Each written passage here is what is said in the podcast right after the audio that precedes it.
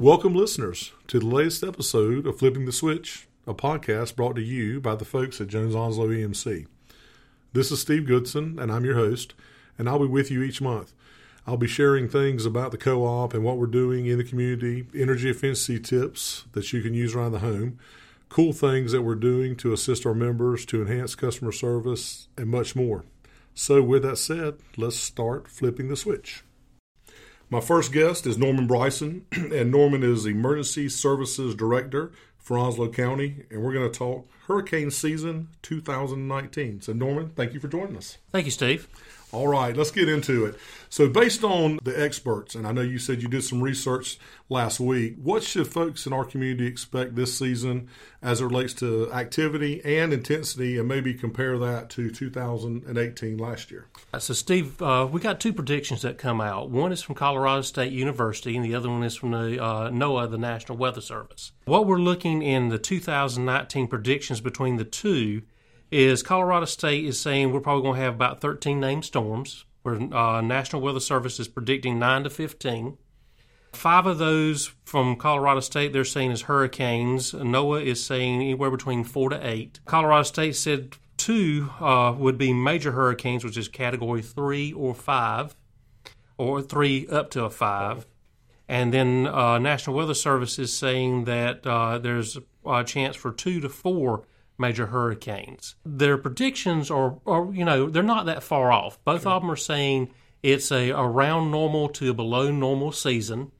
One of the big things that uh, from Colorado State side is they also put a prediction out there that says there's a 28% chance at least one of the major hurricanes would make landfall in the eastern United States. And, you know, you're talking about a greater than, than one fourth percent of chance of a storm coming in. Now, if we compare that to 2018, in 2018 we had 15 named storms. Eight of those became hurricanes. Two, Florence and Michael, made landfall in the United States. Uh, of course, Florence was may, uh, affected here in eastern North Carolina and South Carolina. And then Michael uh, made landfall in the panhandle of Florida and came up. Between those two storms, there was 100 fatalities and $50 billion in damages in eastern United States because of those two storms.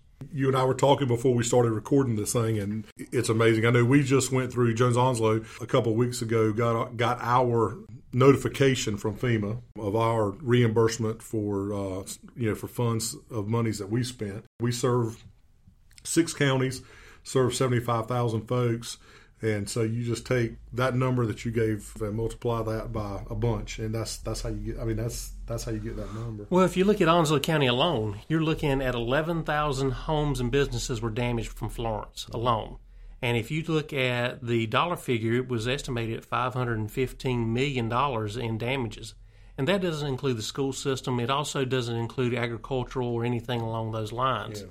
And the county's even got uh, upward of $9 million tied up in debris removal from the storm. So, and when you're looking at reimbursement from debris, uh, the county could be up to 18 months to two years before we get our reimbursement. So, talk about you, you mentioned Florence.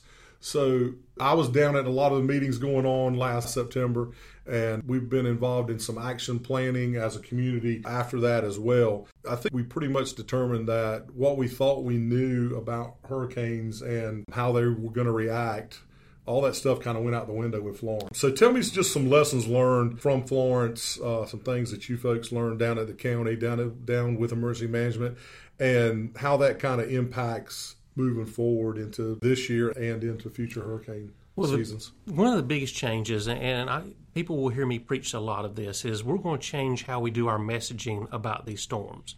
In the past, we have talked about category, category, category of the, of the storm, and the category only reflects the wind strength of the storm. We, because of Florence, which was predicted to be a four. Which I, I, know where you're going with this. Yeah. Which did we did not get hit by a four. We got hit by a, basically category one strength winds. Winds. Yeah. However, there was rain associated with that. You can't you can't associate the amount of rain that we got with any level of category. So yeah. in our future, our messaging to the citizens are going to be related to the category, which will be that wind strength Another piece will be the storm surge. With Florence coming across as a category four for so long, and then downgrading right before it hit us, it it built up a lot of water in front of it. Mm-hmm. So we got a Category two to a Category three type of storm surge on our beaches, even though we were only receiving a Category one storm. So there again, there's a difference between what the category in the wind is going to be versus what the storm surge may do. Yeah. The other piece of it too, I think, is interesting is, and I know y'all obviously take this into play as well, the speed at which yes. the, at which the hurricane is coming. You know, you say you know the lesser of two evils. Would you rather have a category four that comes in and rolls in in an hour and leaves, or would you rather have a category one that come and honestly pounds us like Florence did. I mean, you know, and that's what obviously caused so much of the storm surge, but also just caused the massive amounts of rain. So the the actual speed of the hurricane itself, you know, lends to the uh, moisture. Which is part of what we also want to talk about is duration. How long is the duration of these things going to affect? And of course, that other piece is the rainfall, which does not associate anything to these categories whatsoever. And not to be too much of a pun, but we also can't think that Florence was our high water mark. Even at 40 inches of rain, I've done some research, it has not been the most rainfall that we've ever received from a hurricane. Over 100 years ago, in an unnamed storm, we've got records showing that 56 inches of rain dropped up in the Maysville area wow. at one point in time. So it's not been the highest amount of rainfall totals that we've ever seen. It's just the highest amount we've seen in our lifetime. In, in our lifetime, it, it seems like every couple years we're having to, having a hundred year mark. Yes, yes. so, so finally, let's talk about moving forward this year, this hurricane season. Give our folks a little advice maybe before the storm, during the storm, after storm. Just provide some quick tidbits. I know, like you said, y'all y'all learned a lot. Y'all y'all done a great job in the past already, but but kind of being thrown into the mix with Florence and her just doing what she decided to do. Y'all took away lessons. So talk to our listeners what folks can do just a couple things before the storm, during the storm, and after the storm just to be prepared. Well, first and foremost, I'd say before the storm is to have a all hazards disaster supply kit and a plan. And we're not just talking about for hurricanes. We're talking about for any kind of event that may occur. You know, Onslow County, our local area, We've seen tornadoes before. Remember the ones back in 2011? Oh, wow. yeah. And I even will dip back just a little bit. Even in snow situations, we had a pretty massive snowstorm back in 1989, which those are all things that can reoccur here in this community again. So, first and foremost, is have a plan and have a supply kit ready for you know any type of situation, not just the hurricanes. You know, people will ask us where can you get uh, a list to find out what needs to be in the supply kits, and I would recommend for people to go uh, to FEMA.gov or ncready.org, and they would be able to find out those lists there. Now, the one thing I would recommend for them to change most of those lists will tell you to have supplies on hand for three to five days. Going through Florence, I will tell you make it for a week. Yeah. Go ahead and plan for seven days to make sure you got enough food, water, and other items to be able to have on hand. Earlier this morning, I was in meetings with State Employee Credit Union, the banking system, talking about what they can do. And one of the things we're pushing also out is for people to have actual cash on hand. because, you know, when the power is out, money transactions is the only way you can buy things at that point in time. So, you know, having money on hand would be a big thing also before that storm. Have a little bit tucked away to be able to help you in case you need to actually buy a physical product. Cool. During the storm, say we got a storm, folks chose not to leave, they chose to stay here during the storm. What's a good couple pieces of advice? Well, during the storm, the biggest thing is be able to listen out for information coming out to you, mm-hmm. whether that's through the National Weather Service, coming to you from the county through Alert Onslow or through our Facebook page. Any information that we're giving you to what the situation may be and how things are going to react. Uh, people have to realize, you know, in a storm like Florence, when you're here, you're here. The roads are gone. You, are not leaving. Uh, it's a big reason. And, you, you, had your chance to go, but but but you're here now. But, so, you, yeah. but you're here now. Yeah. And the other problem they have to realize is when those roads are flooded out like that, commodities are not able to get in. That means the food that you need to be able to eat and stuff is not able to come in. So you need to be able to listen for the information that's coming out that will, you know, give you certain direction of what we can do Florence, first time ever, we actually had the National Guard doing airdrops of food here, bringing MREs and stuff in so we could feed some of our sheltering people that we end up sheltering. So lots of things have, have, you know, because of Florence, we did a lot of changes. We did a lot of things we'd never done before. In the event of after the storm, yep. you know, that's one of those times after the storm is first and foremost, just because the rain stopped doesn't mean you need to get out on the roadway. We have hundreds of people every year that will get themselves in trouble in flash floods around the United States. There's the, the saying, mm-hmm. turn around, don't drown. Give some times for road clear.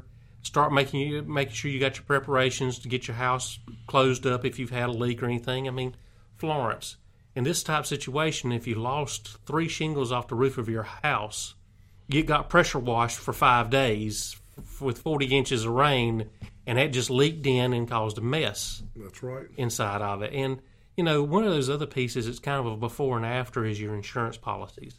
You need to know what's in your insurance policy, mm. what's it's covering, how much it's covering, and make sure you know what's covered in it. And there's a difference between falling water and rising water. And the same insurance policy doesn't cover both uh, cover both of them. One is a flood policy, and the other one is your normal homeowner's insurance. That's great information. We could keep talking about this because I think you're just what you just mentioned about insurance was something that a lot of folks don't. You know, they think, oh, well, you know, I had water damage, and you know, they don't they don't realize the difference of. But listen, great tips, great advice. Thank you for coming. I told you previously before we started recording, but I'll say it again on air. I hope I don't get to see you till Christmas time. That would be great. That would be great, wouldn't it? Because I'm I'm our contact, and I hope honestly that I get to see you somewhere around December or late November, and I just get to say hey to you. Well, listen. Next up, June 27th is National PTSD Awareness Day, and I've got Commander Andrew Martin. He is a clinical psychologist and department head with Intrepid Spirit Concussion Recovery Center and he's going to be joining me to talk a little bit more about PTSD and its impact in our community, specifically as it relates to our military neighbors and those who have served our country. So stay tuned. Power just go out? Text us and let us know. Jones Onslow has added another convenient way for reporting power outages with outage text alerts. Signing up for outage text alerts is simple and easy. Visit joemc.com and click on Report an Outage. You'll be asked for your cell phone number and account number. After responding to a verification text, that's it, you're signed up. Save the verification text phone number to your contacts on your cell phone so you can quickly report an outage if it's ever needed. Standard text and data rates may apply. One more thing. To report an outage or for updates, you must be registered for the outage text alerts prior to the outage you are trying to report. If you register after the outage has started, you won't get alerts for that outage. Stay connected and stay informed with Jones Onslow's outage text alerts. Sign up today.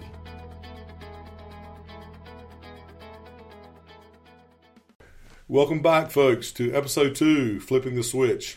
So, as I mentioned before the break, June is National PTSD Awareness Month, and June 27th is National PTSD Awareness Day. I'd like to welcome Commander Andrew Martin with the United States Navy. He's joining us today. Welcome, Commander Martin. Thank you. Great to be here. Commander Martin is a clinical psychologist and department head with Intrepid Spirit Concussion Recovery Center. I was told I could just say Intrepid Spirit, but I wanted to say the full title because that is a very long and impressive title. So, with that said, let's hop right into this thing. PTSD Awareness Month and Day. Commander, tell us exactly what PTSD is and the typical symptoms, if there are any, that might be associated with PTSD. Okay. So, we like to describe post traumatic stress as a normal reaction to abnormal events. You've probably heard that before.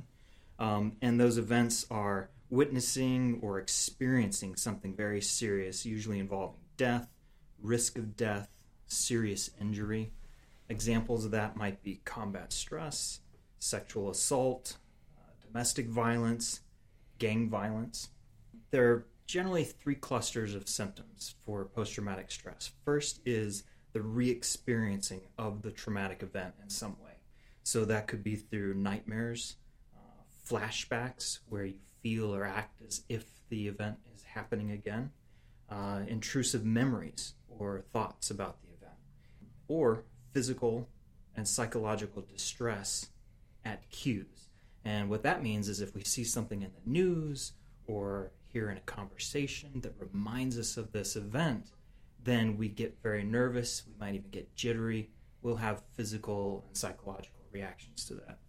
The second area is avoidance of the event in some way. So, avoiding thoughts or feelings about the event, avoiding those external reminders or cues that might make us think about the event. So I might find it difficult to watch a certain movie or listen to a certain conversation, or I may need to avoid public places.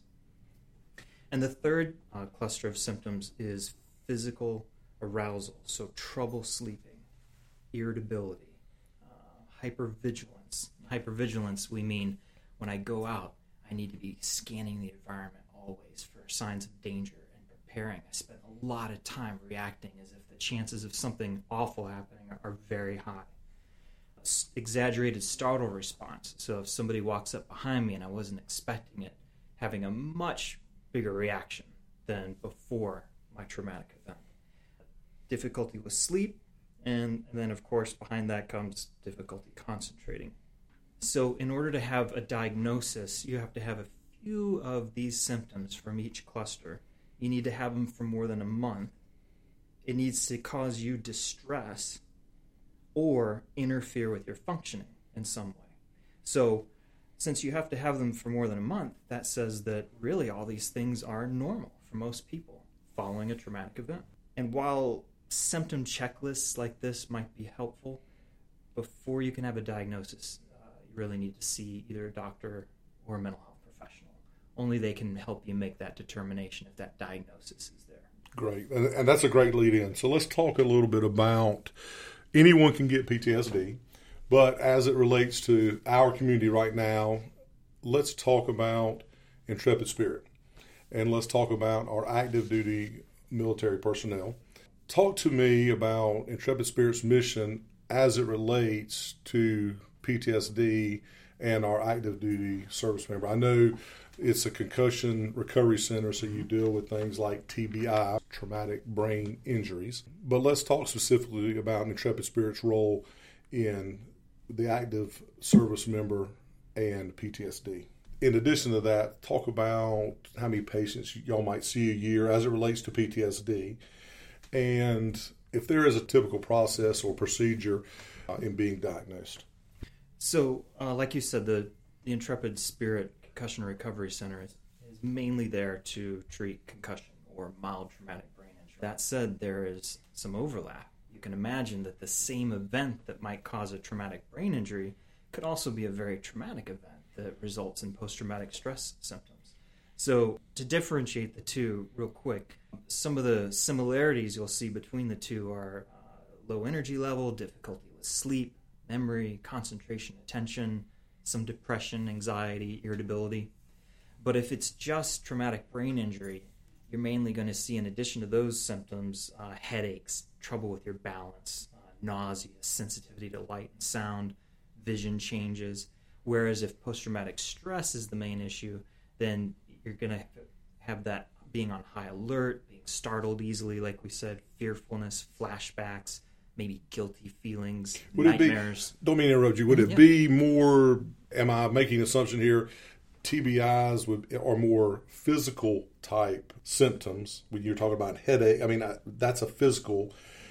With PTSD, maybe a more emotional type symptom. I think that's a good description with a lot of overlap between Yeah, the two. yeah. There may be some overlap, but that mm-hmm. but that might be a good general way to describe. Okay, So we have, I'd say, about 20% of the patients we see in Intrepid Center with a traumatic brain injury also have post traumatic stress. wow. And we see about 800 unique folks a year uh, in Intrepid. I mean, does not surprising, obviously, what our service members go through and what they go through every day and what they do. So that's an amazing number. So talk about success rate.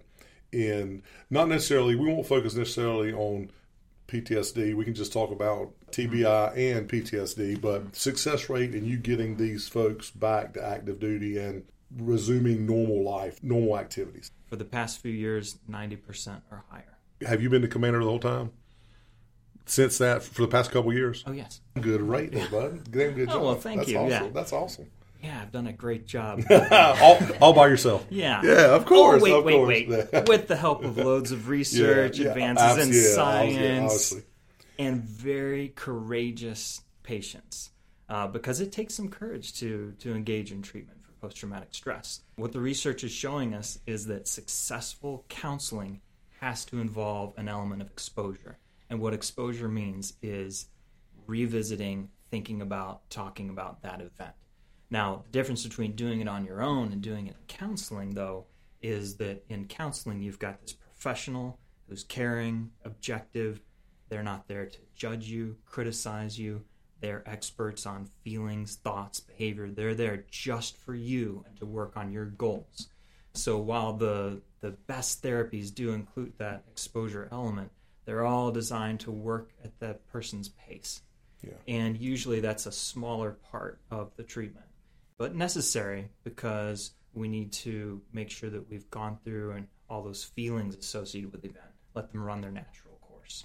So you talked about treatment. So last question. Let's talk about someone that is not treated, someone that doesn't get diagnosed. Tell me what that looks like, what that can look like for that person, that person's family, just that sort of situation. Well, obviously, those symptoms that we talked about persisting and those affect what we can do, um, our relationships. It might be most helpful to hear it in the words of patients who have completed successfully their therapy or treatment. So, the things I get most often are I feel like I have my life back. I used to have to avoid so many things, and over time, my life got smaller and smaller and smaller. I couldn't talk about this, I couldn't see these people, I couldn't go to this place. I've got that back now finally because I don't have to avoid those things. My relationships are better because I don't feel irritable as much. I'm sleeping better. I can tolerate frustration better. People like being around me more, and I like being around people more than when we started. And people are very happy about reduced nightmares, better sleep. And then the final thing they mention is they like that they don't have to be afraid of what they might think of. They can think about their traumatic event without getting very overwhelmed or very emotional. Whereas before it was a trigger for strong feelings each time. Now, if something reminds them of it, they think about it, it's okay. They can sit with it. They'll have a few feelings about it, but nowhere near as intense as before. You guys are doing some great work, and and you're doing it with folks that obviously are making a difference in our country that are that are sacrificing every day. So, Commander, I just want to thank you for joining us. Thank you for the great information. Folks, remember June is National PTSD Awareness Month, June 27th, National PTSD Awareness Day. Again, thank you for the wonderful information. Thank you for the opportunity, and I hope this was helpful for some of your listeners. Thank you to your listeners. Hopefully, they find it helpful or they can use it to help a family member or a friend. Fantastic. Thank you. Listen, after a short break, I'll be back with Aaron Spencer.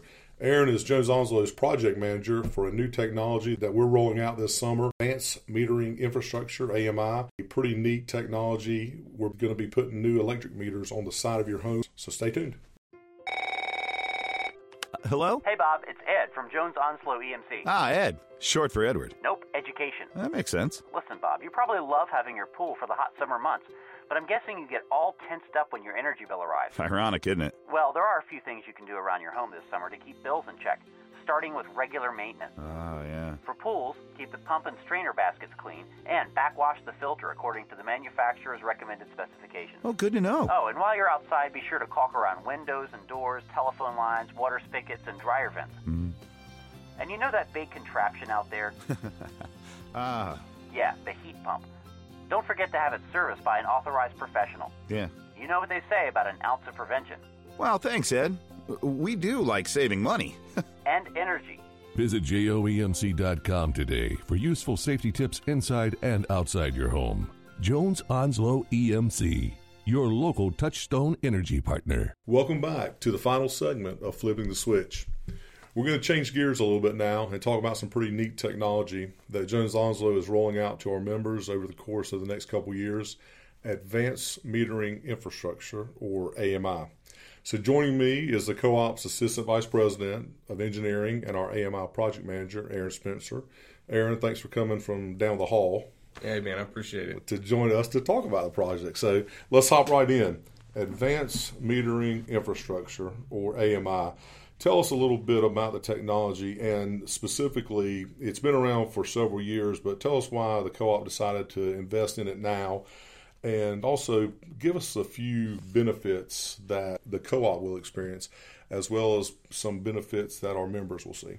All right, so the, the technology's been around for several years, and AMI technology in itself has, and it, it's kind of started with power line carrier where some information was transmitted over the power lines.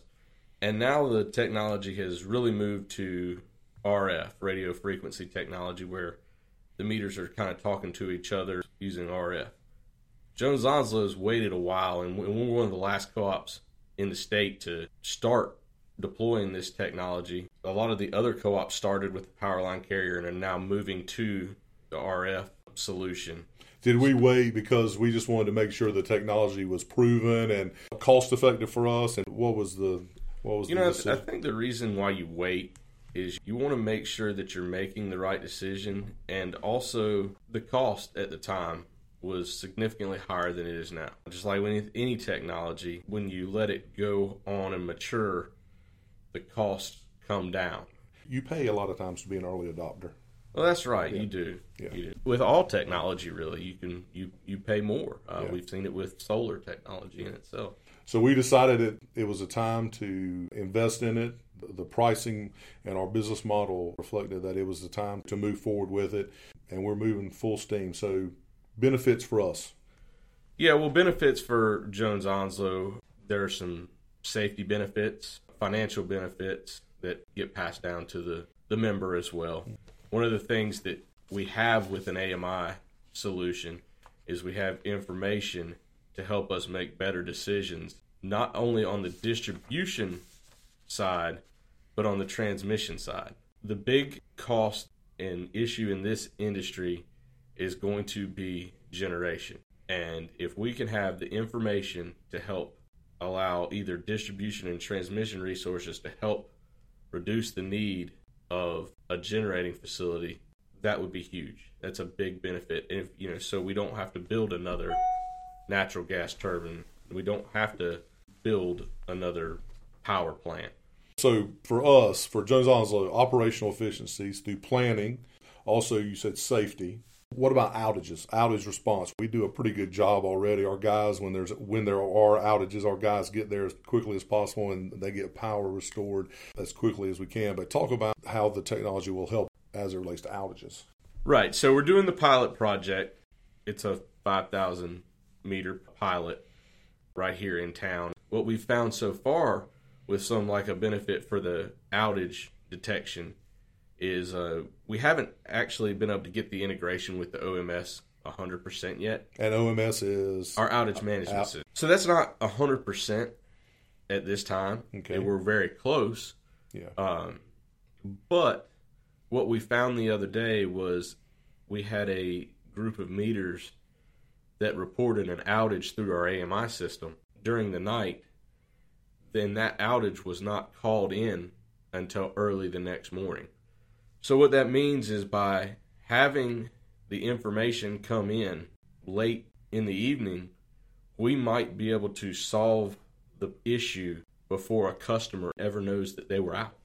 So it's going to allow us to be proactive instead of reactive That's right. in a in, lot of cases. In this case, it was a commercial building, so everybody had, Had left, Left for the for the evening. Yeah. and so that building was out the ni- overnight. Yeah. However, with this new technology, we'll be able to see that outage and resolve the outage possibly before the businesses ever open up the next morning. Good deal. So, what about for the member? What benefit will the member see with AMI? Obviously, maybe potentially quicker response time for outage restoration.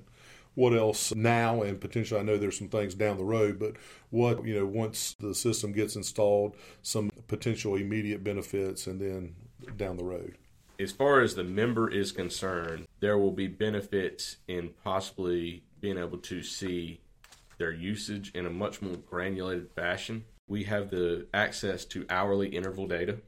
So the member will possibly be able to see the actual usage per hour instead of per month. What that can do is hopefully allow detection of faulty equipment, such as heat strips that are on all the time, or possibly issues with the thermostat that cause heat strips and air conditioner to run at the same time. increasing a increasing your bill significantly.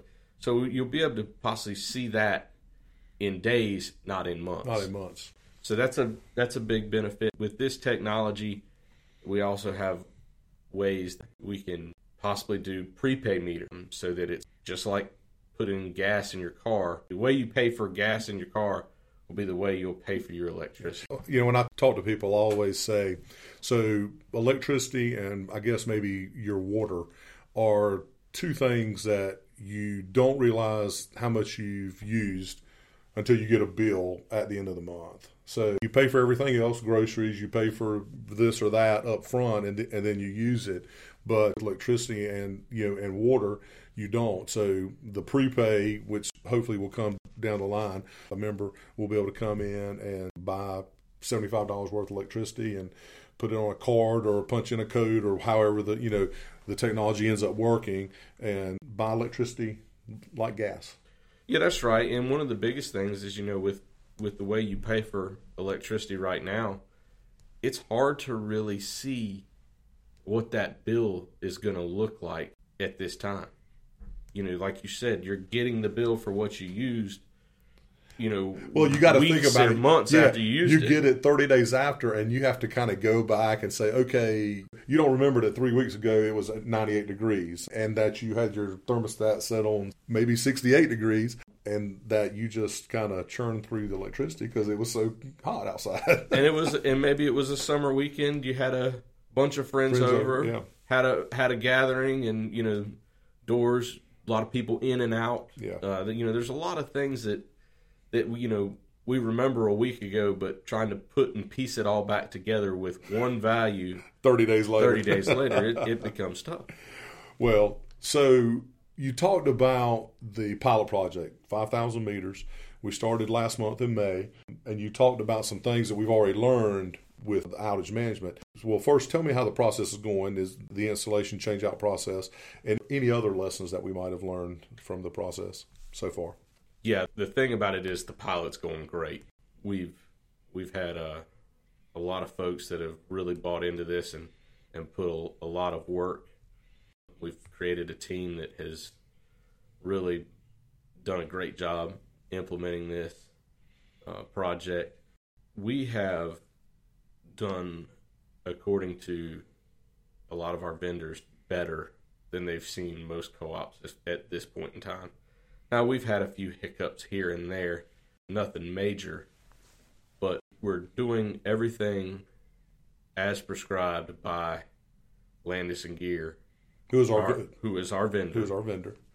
And uh, it's working out great. It seems to me like there's what we've learned from other co-ops is that if you get a little ahead of yourself and try to do a little more than what Landis and Gyr prescribes, things don't work out as smooth. But I, like to always say with this, this is something that's going to be in place for a while. So I like to subscribe to it's a marathon, not a sprint and that it's going to this technology is going to be around with us for 20 plus years at least and that while there's a lot of bells and whistles and a lot of things that are going to eventually be available let's let's get the core resource out there of being able to read meters being able to connect and disconnect meters we're able to do that and do some different things like that. And then as we become comfortable, and that's what a, pil- a pilot project's for, is to make sure we get all the kinks worked out, right? Absolutely. Yeah. So, so talking about the other meters, I'm not going to hold you to it, but timeline. So if everything continues to go smooth in a perfect world, and we go through the pilot, and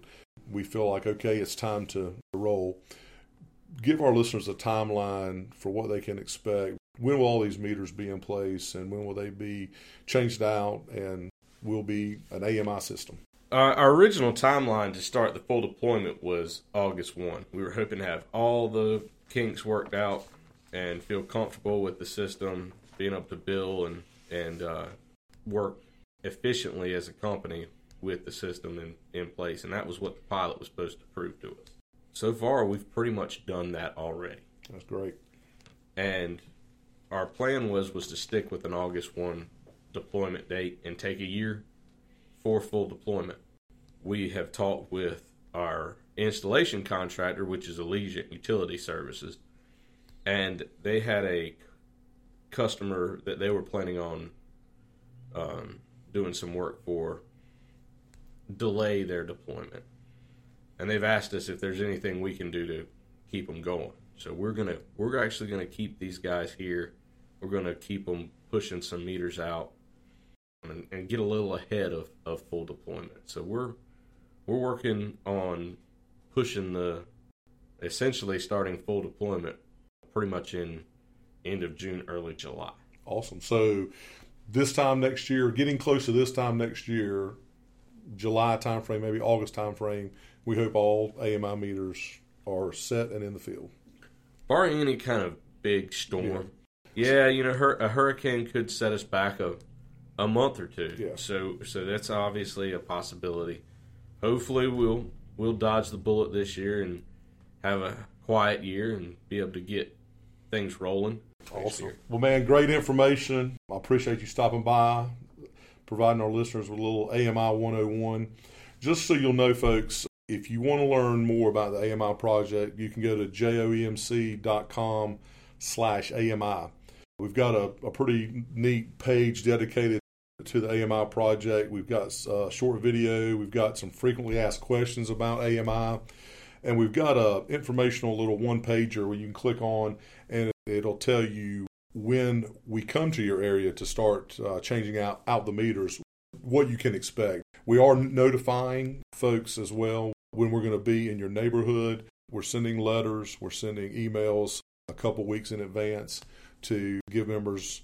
But go to joemc.com slash AMI if you'd like more information. So, well, that'll do it for this episode of Flipping the Switch. And until next time, if you currently don't follow us on Facebook, Instagram, or any other social media channels, consider doing so so you can keep informed about what's going on at your co op.